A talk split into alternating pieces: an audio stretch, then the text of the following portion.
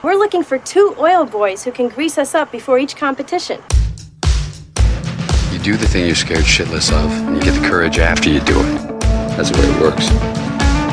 That's the dumbass way to work. Should be the other way around. You'll have to excuse my friend.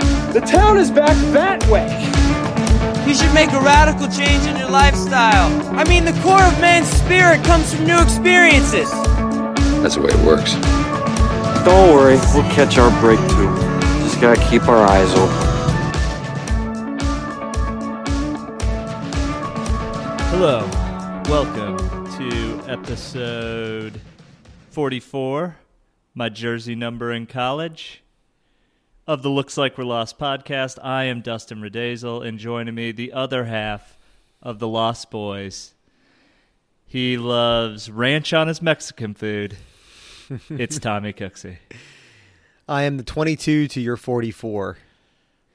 Was there anything significant about 44? Or no, I wasn't. I was number 11. But was it just like, uh, you know, we're a small college. We have 18 jerseys. You just get what you get. You're an extra large.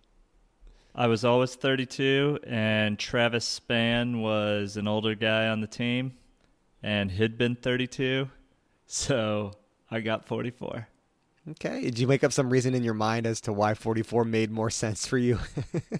No, at that point, like I was, I was left with like bad numbers. It's like, what you want to be 14, like Yeah. something random, like 26. 14 Well, isn't a basketball, isn't a basketball number, but Yeah. you get it. Yeah, it's like at that point, like, hey, it's double. It's it's kind of alliterative. Four four. Yeah. it's fine. Yeah, I um I was 11. Actually, I was 8 for a long time. You know, Cal Ripken naturally. And Naturally. uh and then I jumped to 11 because I won playing Keno a couple times. I don't know if you guys had Keno and uh it's basic mini lottery at at really gross restaurants and gas stations. Um, Familiar with Keno. a lot of fun. And then in, in high school, my senior year, someone else we were we also had like, you know, old limited jerseys. So they were like, "Oh, well, you get two. and I'm like, in my mind, I'm like, "Well, that's one plus one. That works for me. I can I can handle that." What jersey number would be best for a guy who puts ranch on his tacos? Let's just clarify here. Well, so one, I would say ranch on tacos isn't that weird.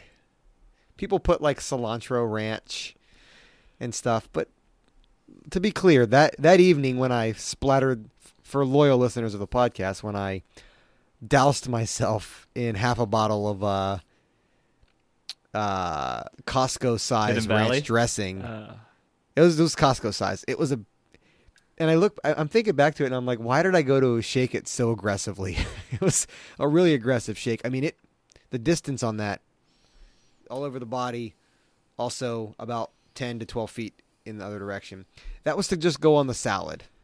The tacos had the hot sauce, they had the cheese, they had the lettuce, but I needed a salad, and I felt like ranch dressing on a salad pairs better with Mexican. So let let, let, let the uh, let the crowd know that I'm not put over there slathering ranch on tacos.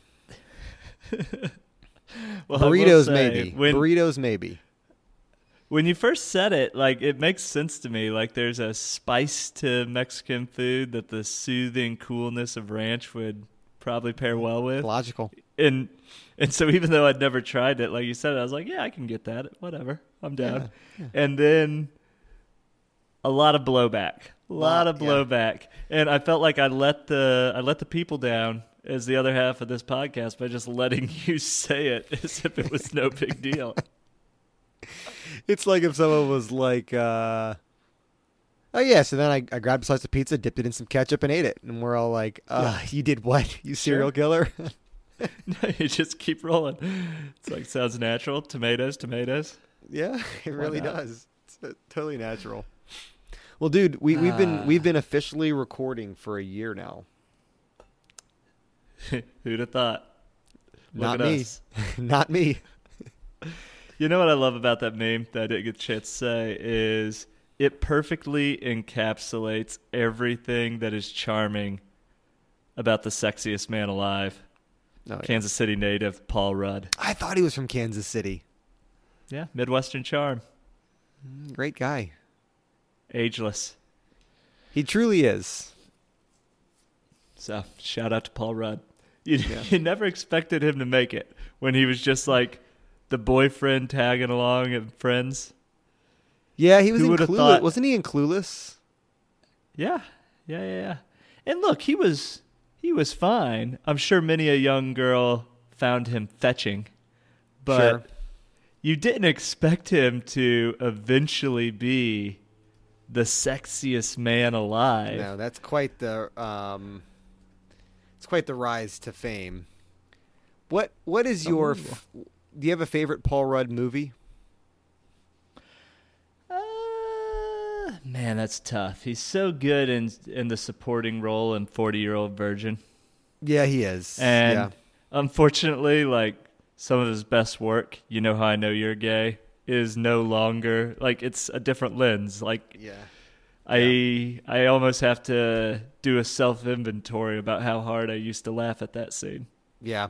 I do the same thing with Um, almost anything from Austin Powers. Yeah. So I don't. Uh, I love the Marvel universe, but like Ant Man can't really be my favorite Paul Rudd movie. You know, it's Okay. more of a Marvel movie first. Okay.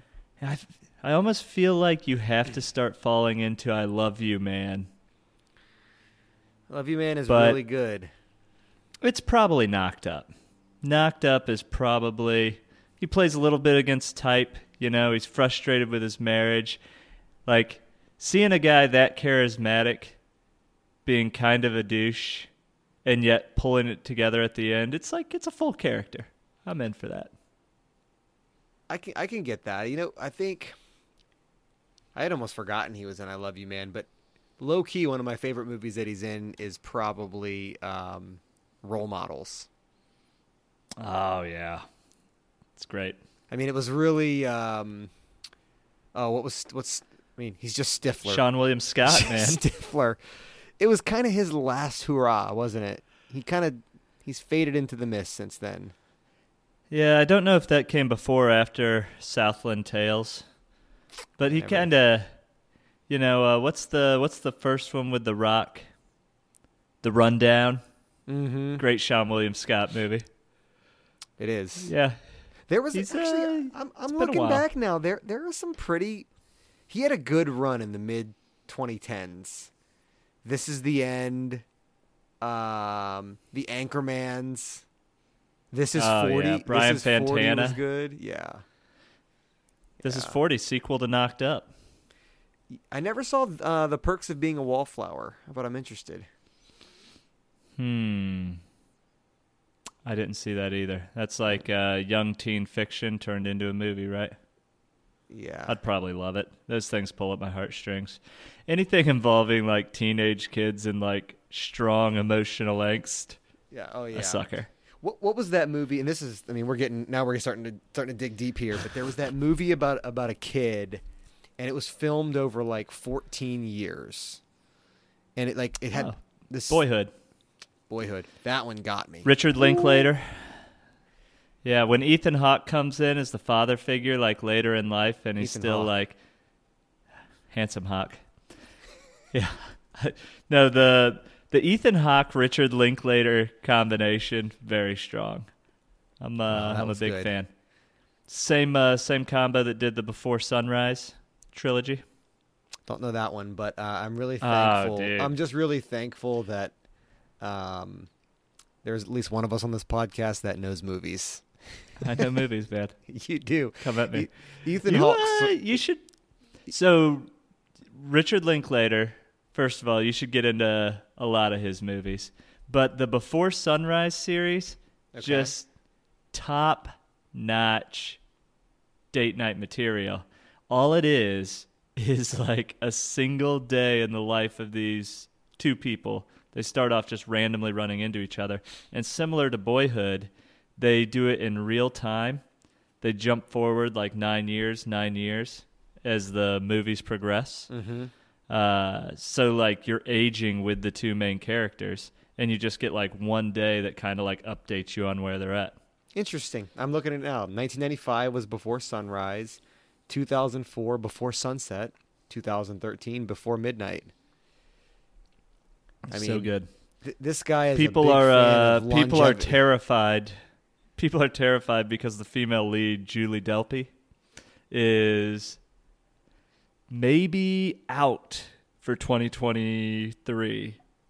And it's like, No. don't do that to us. What, what we need they, this. So we have before sunrise, before sunset, before midnight. Was it next one? Before sunrise again? before before mid morning brunch. I don't know. Like you got to get to. I don't know. No, you Before could do an after. You could. You could do like an after an to be. after sunrise. I don't know, an after midnight. You just switch up that first word, you know.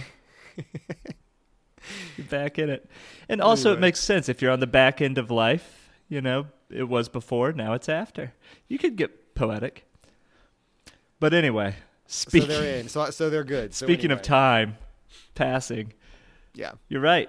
This is it. One year. We started recording the first podcast, the Gratitude Pod, Mm-hmm. uh, right before Thanksgiving in 2020, and we made it. One year later, 44 episodes in 52 weeks. Not bad. You know, we're busy guys. We are, yeah.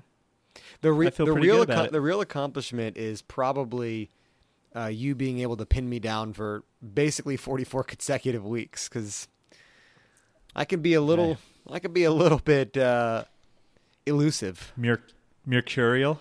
Yeah, I thought you were saying going to compare me to a meerkat, but uh, No.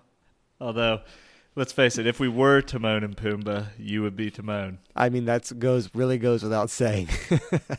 There's, there's no question. You know, honestly, if you had to pick two animated characters that were buddies, it's it's hard to find a better match. uh, I would I'm going to do some really hard thinking about that one because that's pretty spot on. It's almost embarrassingly so. I'm surprised it just came to us. So I figured what would do. So the very first pod was named Gratitude. We're here again. It's been a good year. Uh, throughout all these podcasts, we've run up routinely into gratitude as like an underlying emotion that is both an escape from the things that are, you know, we're anxious and fearful about, but also an on ramp towards like empathy for others, um, how to appreciate the lives that other people lead and the choices they make. And so, you know, I didn't look, I didn't go back and listen to podcast one. I don't have the I don't have the stomach for that. yeah, It's always tough to see yourself do something for the first time. yeah. But I did think we would do like a little Godfather esque to piggyback the movie talk and do a gratitude part two. Yeah. I wonder. And, it'd be interesting to uh, see if like what it would be interesting to do a a uh, Venn diagram and see what overlap there is. Well, there's going to be, I would think there'd be a lot. You know what? Yeah. After we record this one, I'll go back and listen to number Yeah. one. Yeah. Yeah. I um. You know, it's funny too because you know the first one. I don't know about you, but I came with like notes, like, Mm-hmm. And it's sort of evolved. Like even now, when we have have guests on, it really feels good to just kind of free flow with them. Yeah. I, I'm happy to be free of the rigor. But like a lot of things, you don't get to be free of the rigor until you've applied it. Yeah. Like in the beginning, I think like doing all the notes, like planning questions, like trying to prepare. Like it was really helpful. It made us think a certain way. But now it's like if I write all those notes, I'm going to be off them in five minutes anyway. Yeah. And then I'm either honoring the conversation. It's more like a safety net. And maybe if it was just me, I would still do it. Yeah. But the fact that we're both on the podcast, like one of us is going to say something. We're you know. wordsmiths, just wordsmiths over here. Yeah, I'll I'll blurb something up. So it's it's interesting if we as we kind of do this like a year ago what we were just beginning to see the light at the end of the tunnel of COVID. You know, it's 20 it was it would have been November 2022. We had all sort of lived in confinement for you know, 8 months, 7 months at that time. And uh, at that point, I think probably both of us had already received. No, There was no vaccine No. available. No. No vaccine. So we were just kind of doing this, and there were still no like. I don't think you guys were even really leaving the house besides like grocery shopping, right? Nope, weren't leaving the house at all. Um, we and our grocery shopping would already turn it into just a pickup, Yep. not even going in. Yeah. Um, we were still worried about me being immunocompromised. Katie Mhm. was like seven, eight months pregnant. Yeah. Uh, so, yeah, it's all. It's um, it's always amazing how long and short one year is. I know. Like it seemed like it that was not very long ago, but also so much has happened, so much has changed. It's another reason I kind of like these things. Like I I usually get it when I write the kids their birthday letter. I Mhm. noticed this over the last few years. But or sometimes on a birthday, like because Katie will ask me like, "What was your favorite part about being 35?" Right Yeah. when I turned 36. I'm like, "Oh well, shoot, let me think about that." Mhm. And you realize like a lot happened Yeah. like so much occurs and you just kind of forget about it because you just keep rolling Yep. so you know i think it's in the show billions uh, one of the characters says if we don't mark the milestones we're just passing with the years I So like here that. we are That's Paul Giamatti in that show, right? yeah that's a fun show man I haven't seen it yet. I've heard it's really good. It is. It's a blast. It's it's once you figure out that it's also a comedy, Mm-hmm. it's just great. No. Like it's supposed to be fun. I'll put it on the list. I'll put it on the list of all the other other ones that we're watching. But yeah, man, just, just frame of mind. I'm like, that's you know, November 2022. We're sitting there thinking, okay, well, the holidays are definitely going to be different. Um, no real trips planned yet. I mean, I think we had a trip to Mexico planned, but I was still sitting there on the fence, like, where are we going to go? Are we not going to go? Does it even make sense? Is it worth the risk? No vaccine is available, right? So it's like, well, there's also that. The news is still covering it 24 7. It's a little different now. A little bit different. When do you when do you think you were like cuz right now I feel totally adjusted to COVID. I don't feel like there's anything I want to do that I can't really do. mm-hmm. Yeah. Now, my life is I'm not checking like international travel plans and things like that. I have no Right. idea what what the real barriers are, but I can pretty much do all the things I want to do now. I I found myself really irritated on Sunday. I'm in my rec basketball game. We've been playing out without masks for months. We think somebody put in a complaint and like the director came out and we all had to put masks on to play the second half of the game Yeah. within the very first play, everybody is just wearing the chin diaper, Yeah. right? And just playing with the mask like hanging around their ears. Yep. No no coverage whatsoever. But like I don't feel like there's really any barrier between me and life anymore. I agree with that. I don't know when that really changed. It just kind of happened. for I think getting the vaccine for us was a was a big turning point. And then that first uh we actually was that this year? Gosh, dude, now I'm trying to like think. We went to Disney this year. Did we go to Disney? Dude, I think we went to Disney this year. You love February. Disney. You went. We went to Disney this year. After that was sort of that moment where it's like, yeah, this now we're getting into a point where we're feeling like we know it's going to be around. It you know maybe not quite as, I mean it's dangerous. Don't get me wrong, but you know maybe not quite as severe as some media outlets hyped it up to be.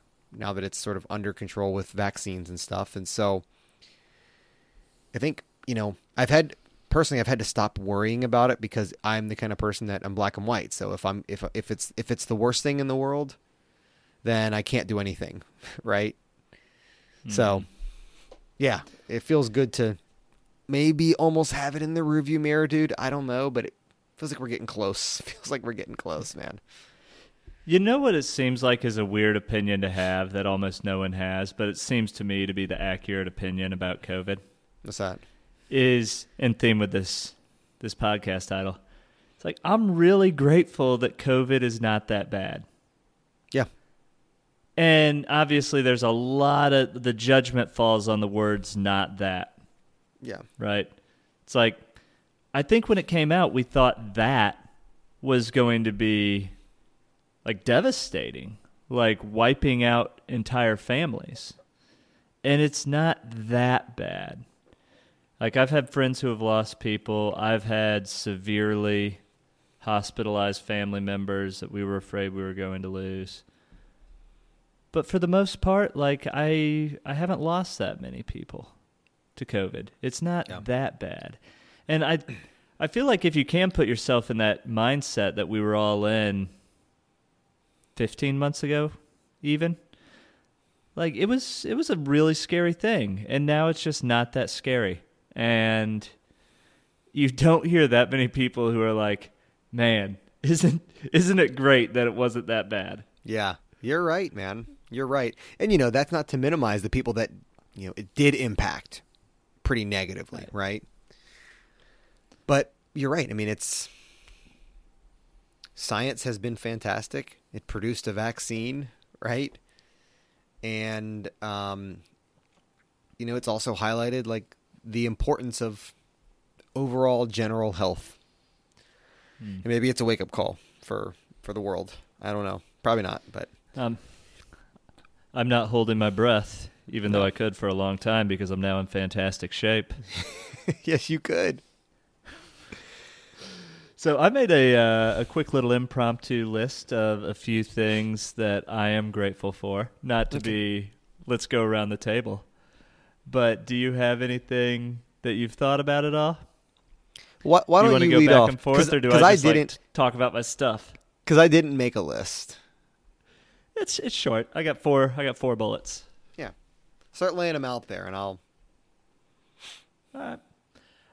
Uh, the first one I'll keep real short because it's what we just talked about. I find myself, and this has been coming on more and more since cancer, but like with everything I, each subsequent physical challenge, and even the practice of this podcast repeatedly, I find myself really grateful for my body and mind. And I think a lot of people think of their mind and their body and they think that is them. I do not have that relationship with my body and mind. Like they are, I think I am my consciousness. I feel like I am separate from this shell. And I, I feel like my brain often surprises me. It has ideas, it comes to understandings, and I get to feel delight by its adaptability by my body's resiliency and I feel like I'm I'm in a partnership with these things that help me navigate the world. And this might be a little bit of the the young parent in me talking, but I feel kind of proud of them. Like I like like a parental pride that they've they've taken on some things and they're ticking and I'm I'm really enjoying the growth of these last few years, and so yeah, I think that's a positive thing for me to keep on making good decisions, is to have that relationship. Yeah, I like that, man. Yeah, I, I would say yeah, and so and, you know, not to piggyback on it, but that's that's where I was going first. Is this time last year I was kind of looking at my looking into my first ever real surgery um, on my you know my right shoulder, and I was really nervous about it. Even though I had seen like my brother had a similar surgery, Quint had a more invasive surgery, like they they came through, but I just I was nervous about going under anesthesia. I was nervous about how my shoulder would feel the next the you know the day I woke up, and I was nervous about the road to recovery. Would it ever feel the same? And there were definitely some points along the way in like June and July where there was just felt like there was a little bubble right there outside of my mm-hmm. clavicle, right on the right on the AC joint. And I was like you know, I'm like, well, did I stop doing PT too soon? Are there more exercises I can do? Is it ever going to feel normal or is this going to be the normal? Um and you know, you saw I, this past week I I uh, even though I almost sworn off doing uh you know, the Olympic lift, the snatch Can't quit Um, it. you know, I we, we you know I worked into some overhead squats and everything felt really good in the shoulder, and so you know, hit a pretty solid weight for me. It was over my body weight, and you know today I'm just you know regular sore, not like joint painful sore, and uh, I'm just you know th- again I, kind of like you. I'm thankful for a body that is able and capable. Mm-hmm. Um, yeah, I posted the first thing one of my uncles says is you don't need to be messing around with that stuff. Don't don't lift heavy. Your body's not made to do that. Snatch some beers, and I'm like, okay, yeah, because alcoholism is better than lifting heavy weights. Like, I don't know what you mean by this. I have never understood the mindset of somebody who gets upset. Like, not even upset, but like they see you do something physical and they're like, oh, what a waste. Why, Yeah. why would you? yeah, It's yep, like, I don't get it at all. Like, I, I,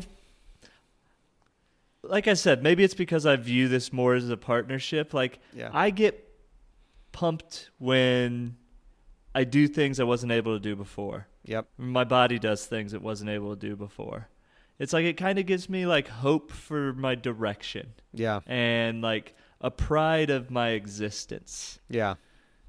It's like It's funny. Even if you weren't, even if you weren't that way, why would you be like It's dogging funny. somebody who was? and this you know this is my you know he's one of my my dad's kind of middle brothers. I love the guy. He's hilarious. Yeah, but he's also like he he's almost he'll probably he's got to be damn near 70 and he's still like like uh like kite surfing.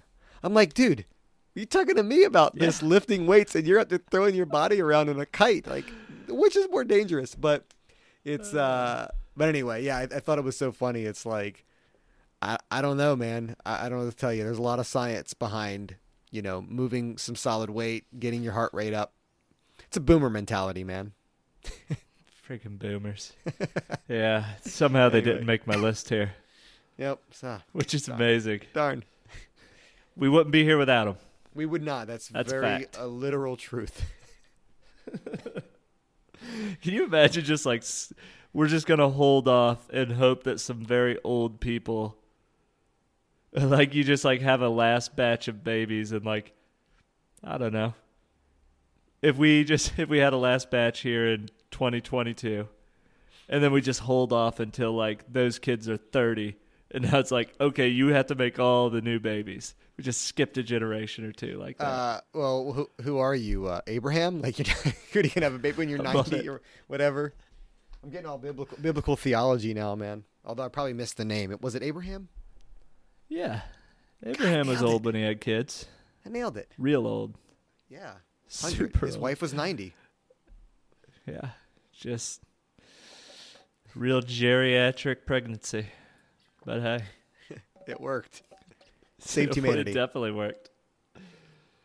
So the second thing on my list, which is pretty simple but has grown in complexity as we added a second child this year, and that's just the gratitude for a spouse that wrestles with me.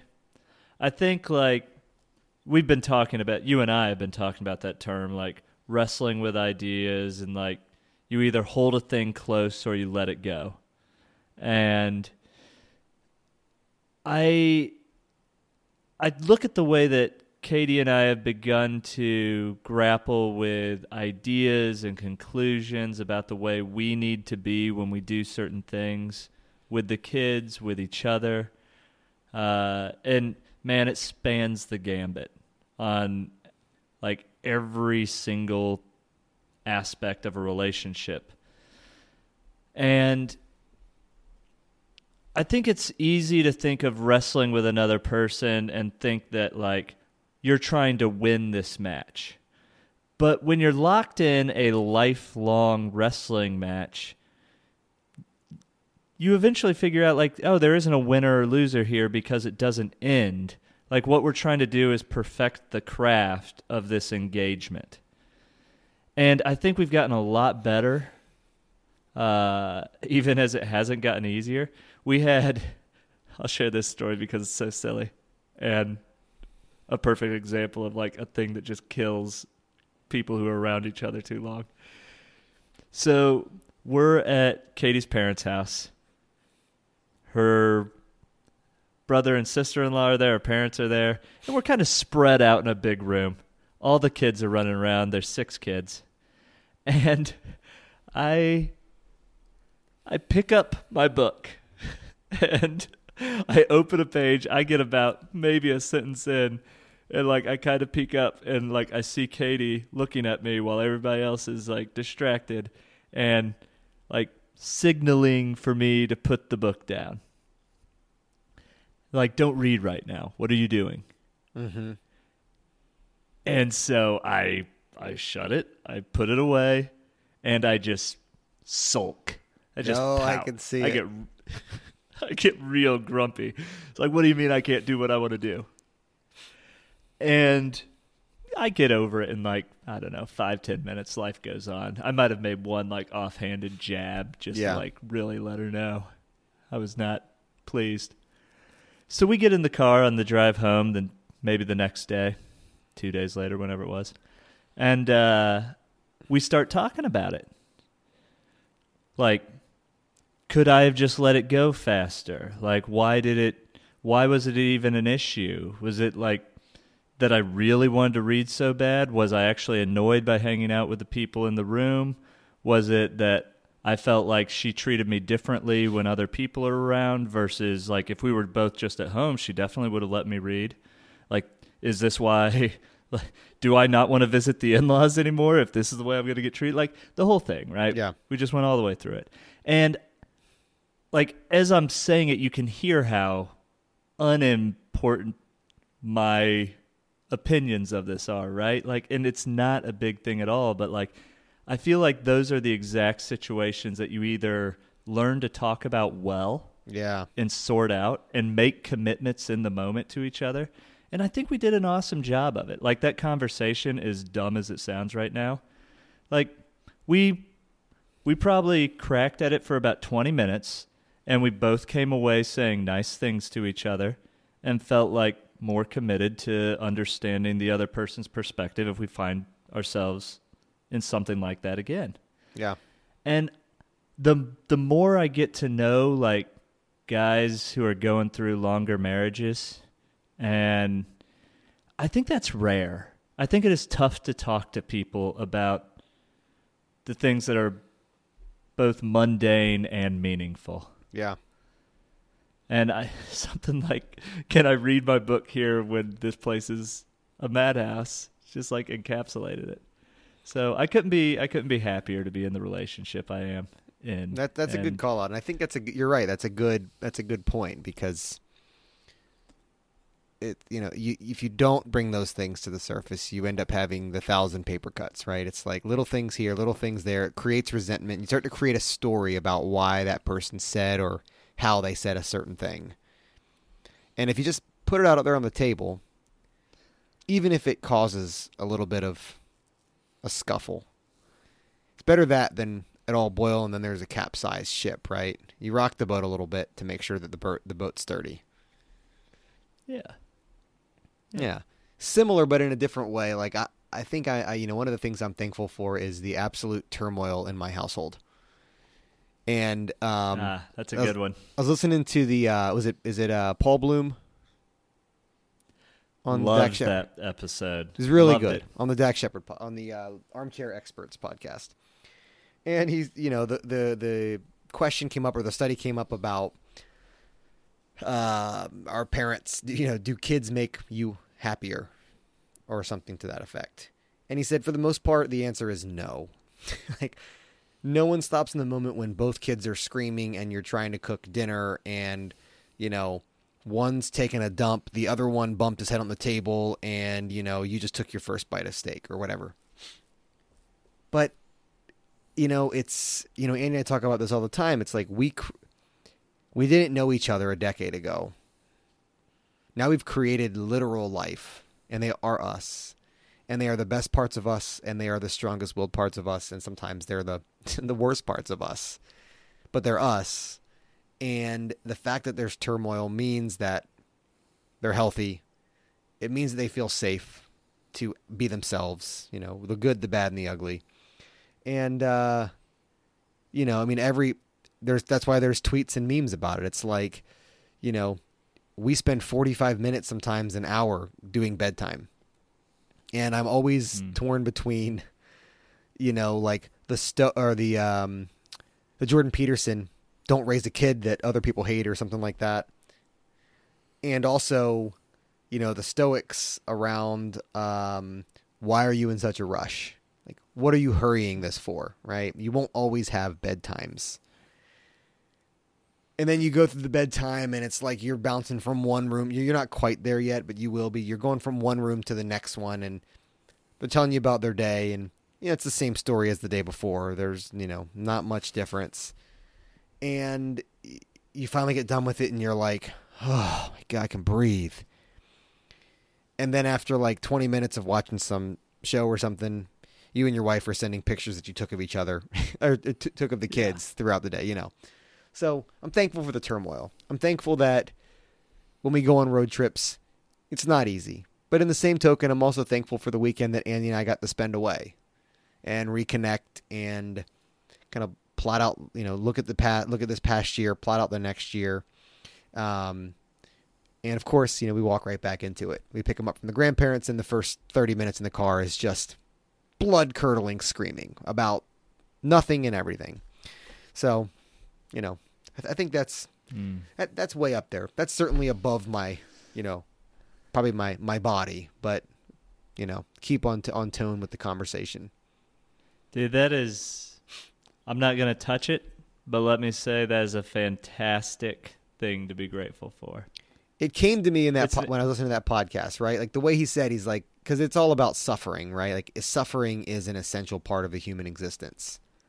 Mm-hmm. and not not that raising kids is suffering but you do sacrifice pieces of yourself in order to make these little people you know functioning members of the family and ultimately of society Well, Katie and I, she recommended that episode to me, and I listened to it, and then we've probably talked.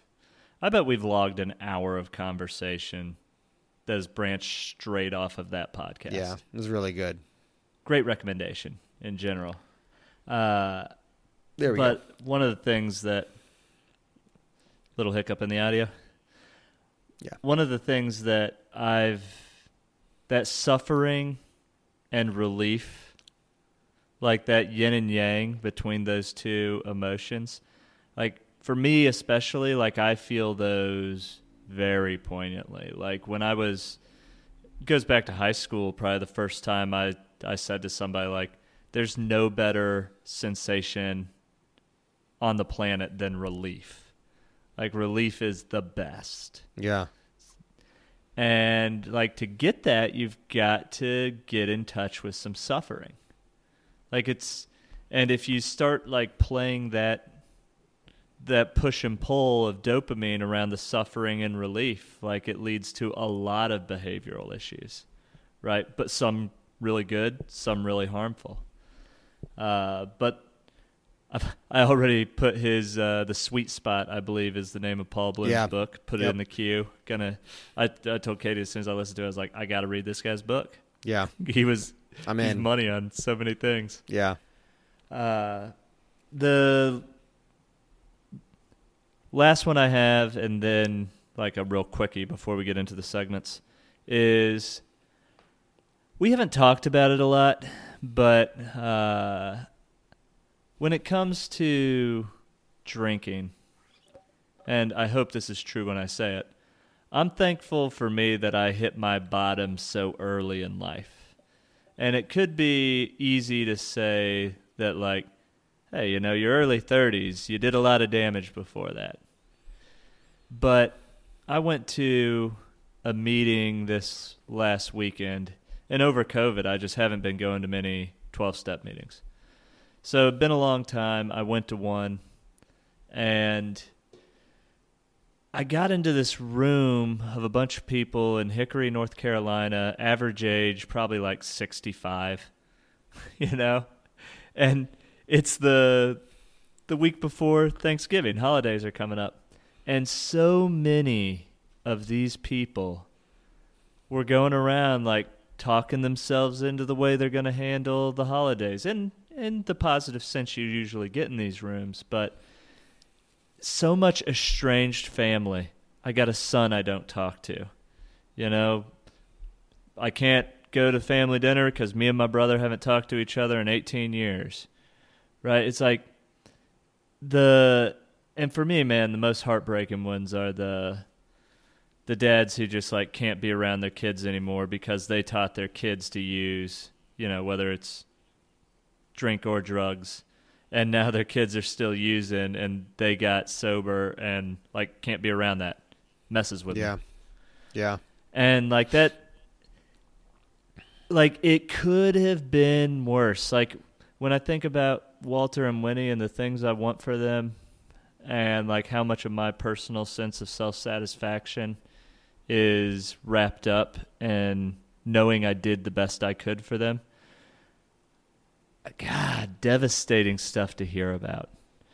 So, similar to like being thankful for the chaos of the home to a degree, like I'm I'm thankful for some of the I'm thankful that that those bad things that were mostly self-inflicted I'm thankful that I got them before the real important stuff started happening. You know, back mm-hmm. back then it was just me. Yeah. It was just me. You know. And thank God nobody else got hurt. You know, I probably bruised some personalities. I don't I don't want to minimize the damage of my own behavior, but man, it could have been it could have been way worse. It dodged a bullet. Yeah. That's good. So- It's a hard one to reconcile with, man. And thanks for sharing that.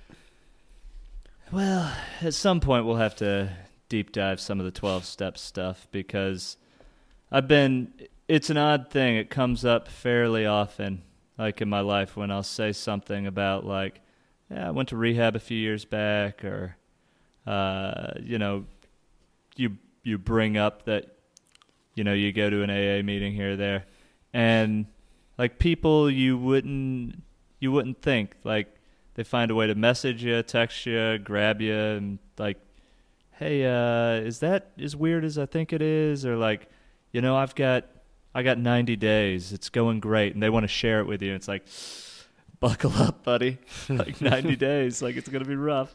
Yeah. But you know, it's a wide range of experience, and I think it's a hard thing for people to talk about. And heck, I know it's been hard for me to talk about in the past. So Yeah. you know, down down the road on the pod, we should dive into it a little Yeah, more. man. I would love to when you're comfortable with it. I've got one more, and then we'll get into the segments. Yeah, Do you man. have anything you'd like to throw into the hat first? Yeah, I mean, I'd be remiss not to mention like my, you know, my gratitude for my wife in in very similar ways. Like that's why it's hard for me to say much more because you know you said it very well. But um, to have found somebody that is both a perfect match and also carries some qualities that are quite the opposite, and in a lot of cases, because of that, admirable to me. Um, makes is something that I'll be, you know, eternally grateful for. It pushes me out of my zone. It pushes me to do things that I wouldn't normally do. Um but it's also, you know, when when we have something that we need to talk about, being able to do that in a you know, open, mature way. Um is really something that you know that you hear that all the time before you get married. You know, communication is the key. It's like I got a communications minor, baby. I'm gonna ace this marriage. but like you know, really finding a way to speak with your spouse, um, in a way that le- brings you closer together, even though sometimes it feels like in the moment you're ripping apart. You're, you're at at odds on something. Um, is really a, a, a you know true blessing and something that like I said, you said it really well. Um, so I'll just double state it and triple stamp a double stamp. Say that I'm also very grateful for that. Do you think that Annie will realize your lack of sincerity since you were the second person to say it? Um, No, because I'll just tell her to play it back from about whatever minute we're on right now, and I'll tell her to start there, like Memento, and then start back to the beginning, and then we'll piece it all together. Yeah, yeah. Just, you know, just skip that Good- first good- part. Just hubbub. Talk about sports and other stuff. We don't even listen to it. I'm glad you saw that movie. And also, it begs the question: What was your major in college? Uh, marketing. Oh, about as generic as it could be. Yeah, yeah. I went in. It was like you know, you're from a small town. It's like you go to college to get a degree that you can use. So, yeah, Memento. I I, I took a a film class or no, uh, is it a film class? Some some class around film, and the um, the teacher or the professor was really into that movie, really, in, and we watched the whole thing, and it was awesome. Who is Sandy Yeah, Jenks? Chris- Who is Sandy Jenks? Yeah. Sandy Jenkins. Sandy Jenkins, yeah. Remember Sandy Jenkins? yes, yeah, the uh, Christopher Nolan movies. They're just like perfect little puzzle boxes. Um, my last thing, and after a year of podcasting, I'd be remiss if I didn't say it. I am grateful for this friendship with you. Hey, me too, man. I it's not something that I think mostly because we're separated, we're never longer like in an office together or playing kickball together, some of these things. I don't feel it as like this ambient presence in my life, but I can tell like when we meet up at Bible study, like when we're in a group of people, and I can feel a difference in the way that I feel that I know you versus the way I know these other people. yeah. And I think that I also in in knowing like look, I didn't know what your major in college was just now. I mm-hmm. don't mean how like how important is mean- that? right. Right. I don't mean like the facts and stats. I I mean it similar to what I said about like someone to wrestle with like in my regard for Katie. It's like I know that whatever I throw at you, even if you say something that back which is disagreeing with me or telling me I'm dead wrong, I know that the thing you're saying underneath all that, even without saying it, is thank you for sharing yeah. and that has been awesome for me and it's why it's been easy for me to do a podcast a week give or take eight weeks Yep. for the year Yeah, man. Well, I appreciate it, and and it, um, I you know I couldn't agree more. And and you know a lot of your rumination as you speak very slowly, um, coming to your thoughts. But no, it helps me to stretch where my mind's going. Right? Like like I mentioned when we talked to Garrett, Garrett was like he's like I'm not an intellectual. and he's like I'm the opposite of you. I fall somewhere in between, right? And and when when I'm pushed and I know on a weekly basis I'm going to have to be sharp and and and uh you know, focus on a conversation for an hour or hour and a half or 45 minutes whatever it is and it's not like we've just covered like how are the Chiefs and Cowboys doing, right? I think it's been int- it's been some pretty intense. We, we don't know need to touch answer that. to that We don't need to touch that. Don't need to touch it. Don't need to touch that. But uh, but yeah, man, I, I've appreciated it, and um, I agree. Like when we get together, there's definitely like a knowing of each other. We've kind of been inside each other's heads for you know a full year now, so it's it's been it's been a lot of fun, and I'm on board to continue, man. Looking forward to it. well i hope you wear a condom because i've got a dirty mind And I said I would have been inside your head. I knew you were going somewhere with it. Superbad great you know, movie I, I'm I'm really uh, I'm a really big fan of those. Um, you know, the beanies that like the current trend is to wear them like right on top of your head. You you live close to downtown. Yep. You know what I'm talking about. The fisherman's oh, caps. Well, Yep, yep, yep. Annie Annie hates them, and you need a certain type of head to wear these types of things. And my head is not that type, so i feel like that's the steve zissou look though it is the Steve Zissou look. rocket I love. You know, it's great on Halloween. It's not great for other times of the year. The uh, my I, I've told you before. My head is six and seven eighths, dude. That is literally the smallest adult size fitted hat you can buy. so when you put a little compressed hat just at the top, that's why when you said condom and brain, I was like, that's what it looks like on top of my head. so Great, Anyway, man. Great way to diffuse the awkwardness of two men telling each other they care for each other. Hey dude, let's rip some chest hair out. Wear a condom, bro. All right, segments. Let's go. Segments. The We're Not Really Strangers Self Reflection Edition card pack. We've been working through it all year. Question this week is Whose life seems most fulfilling to me? What does their life look like? Whose life seems most fulfilling to me? What does their life look like? This is a tough one for me. It was tough for me too. Because there, you know, there I to, for me there's two there's there's not, but when you look at it initially there's two sides to this coin. It's either going to sound really cocky or it's going to sound really ungrateful. Right? Like it's going to like, like if you just Yeah. like oh but look how look how nice you know and we've we've said it probably a dozen times in this podcast comparison is the thief of joy um and a lot of what we've worked towards i won't say i'm completely there yet you know because it's just we're humans is to uh you've you can you can fix me here when i say this but it's like to be satisfied where you are and with what you have Mm-hmm. it's not happiness, right? Contentment. We've talked about how contentment has this negative stigma, but is that not like the ultimate goal? Um. So maybe there's a certain. Well, we don't type- talk about yeah. the name.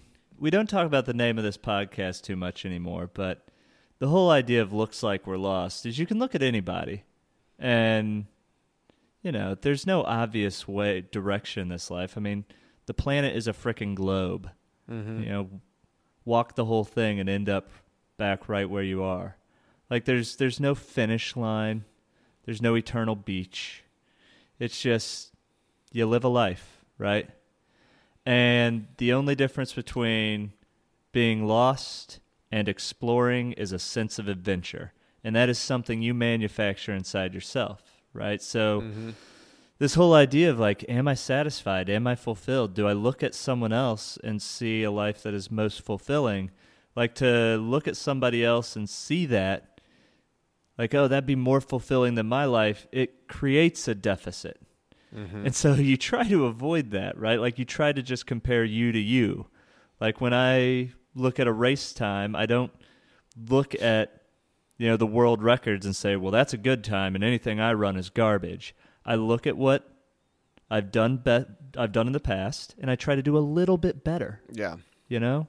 Progress over time. You know what I think if I, if I really, as you're saying that, probably for me is, I mean, it would be like myself, but it would be various versions of myself. Hmm. And there are definitely moments in life when you feel that sense of total fulfillment, right? Like all the boxes are ticked.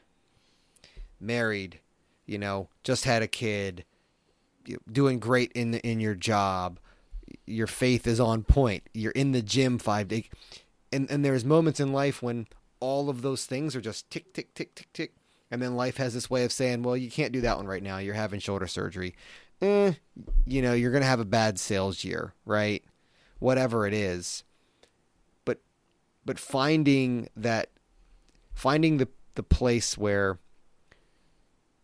or at least conjuring up the feeling of fulfillment even when all those boxes aren't ticked is kind of what I feel like I'm always working towards, right? To to look at to take a step back, like you said, you know, your your mind and your body are not you, you are with them. To be able to take a step back and look at the life from a kind of holistic approach and just say, okay, well, yes, this part is not where I want it to be. But this part is really ramped up right now. And there's a lot of fulfillment in that. And so I think just just jumping from lily pad to lily pad of fulfillment. It's not any other person. I think I'm I think I'm pretty well beyond that. I mean, sure, hey, would I like to own some properties? Yeah, I'd love to. I'd love to be able to retire and just manage properties. but I'm not there yet, and I know I'm not. I know I'm not there yet, and so I'm not see. I'm not like lusting over someone else's life. It's more so for people like that. I'm looking at them like for a mentor, right? Not like, oh, if I just had that life, if I just had that, because you recognize, man, we've done enough of these conversations with each other. We've had, you know, what a dozen or so people on the podcast. Everyone grapples with something, and they wrestle with something, right? So, I don't really have an answer to the question, but that's that's why I landed on it. I like that, and it's probably the most honest answer. Um, I did try, as always. The first person who jumped into my mind is the same person who jumps into my mind when any question comes up, and that was Dwayne the Rock Johnson. That's right. a, a ridiculous, like nothing, nothing I do in structuring my life looks anything like his life. Nope. And I don't want to own an energy drink company or a tequila distillery. Nope. Like, I've got no interest in those things. But the reason I thought about him is what I do like about what he does is he takes his position and he just monetizes stuff he's already into. So it's like, yeah, I like listening to headphones while I work out. Oh, uh, of the Rock brand of headphones. Right, exactly. Oh, I wear these shoes when I work out. Oh, my own brand of shoes. So like, there's something there, but no, ridiculous comparison. The next person after I thought a little bit about it was Haruki Murakami. Oh, the runner, he wrote right? the book. Yep, what I talk about when I talk about running. He is considered an iconic Japanese novelist. And so basically, he just writes and runs. And I and I felt so bonded to the way this guy approached life when I read that book of his that I was like, man, he's he's got it, you know? He makes a living doing what he loves. He breaks away from that by like exhausting himself physically so he can like experience some of that suffering and relief paradigm we talked about. Yep.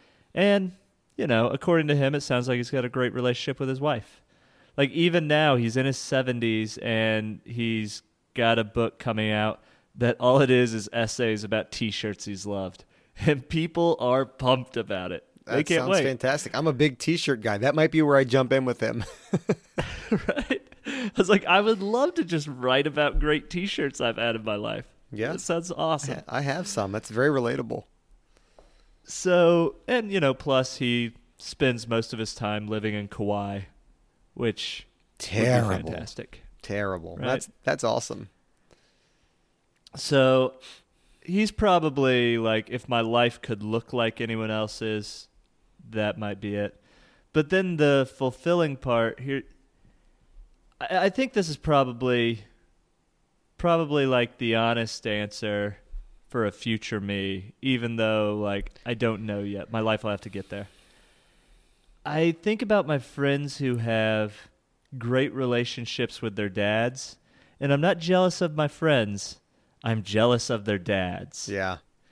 It's like they hacked it. They figured it out. Yeah. And like I know from the kids' point of view. So like look, I don't know how real this is. There's a guy I played ball with named Patrick Kraus, and to me it always seemed like Patrick Kraus's dad just had like the true adoration of his children. Yeah. And like it seemed to me like Patrick Kraus, if given an option to hang out with any dude on the planet, would pick his dad. Yeah. And I was like, man, that was it. That's the thing.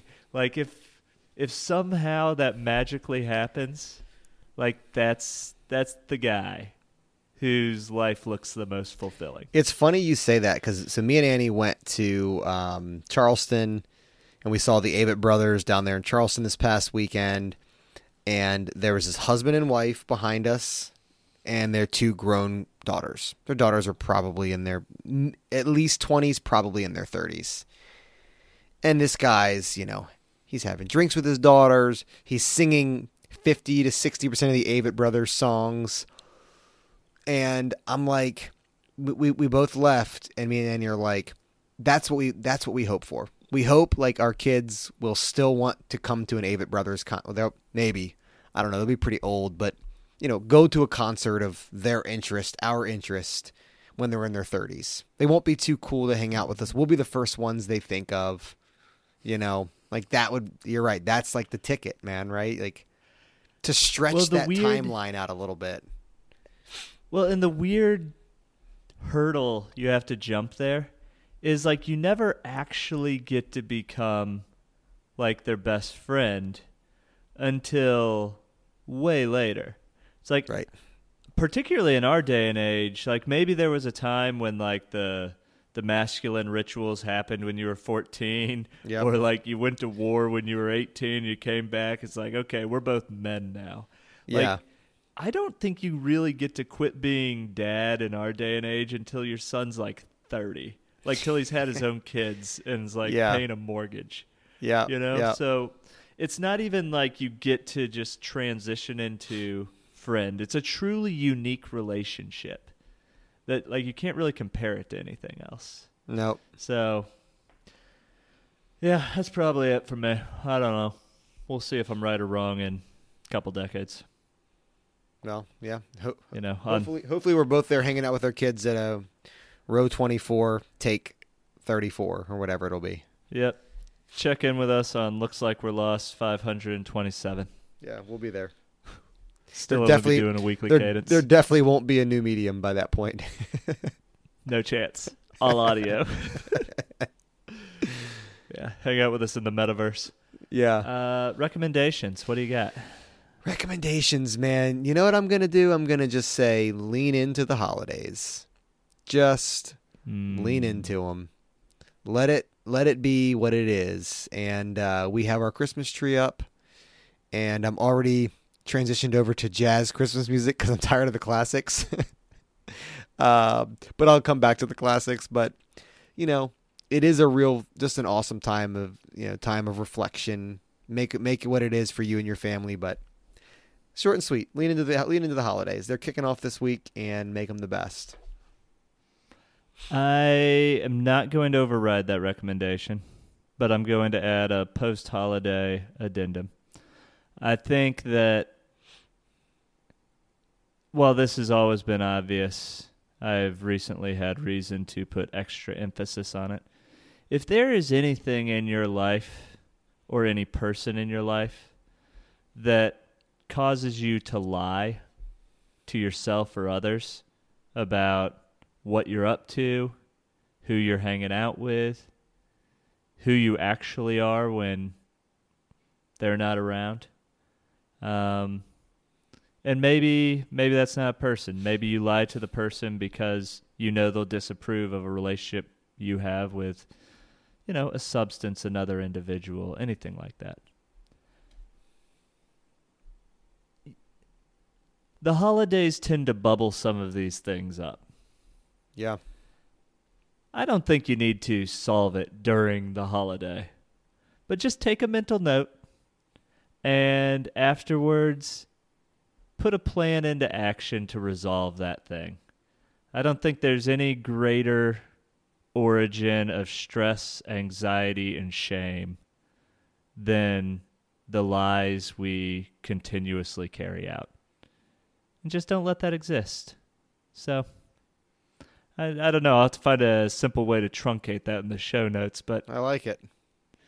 yeah, get that out of there. All right, man. Episode 44. It's been In a blast books. for a year, and we'll just keep going. Yeah, man. 44 five star episodes, except that one that might not have been five stars. There was one where we were a little off. We were just getting our, our sea legs back under us, weren't we? A couple It's weeks like off. in the early 30s. yeah. Mm, just like just it. like our early 30s. hey, yeah, it was it was actually performance art. Yeah, that's what it was. Yeah, it was a t- it was a it was a timepiece, is what it was. It's really what it was. So anyway, All right, brother. well, dude, happy Thanksgiving, Thanksgiving. man. Yeah, dude. Yep. Enjoy safe Talk to you travels where later, you man. go. All right, homie. See ya, man.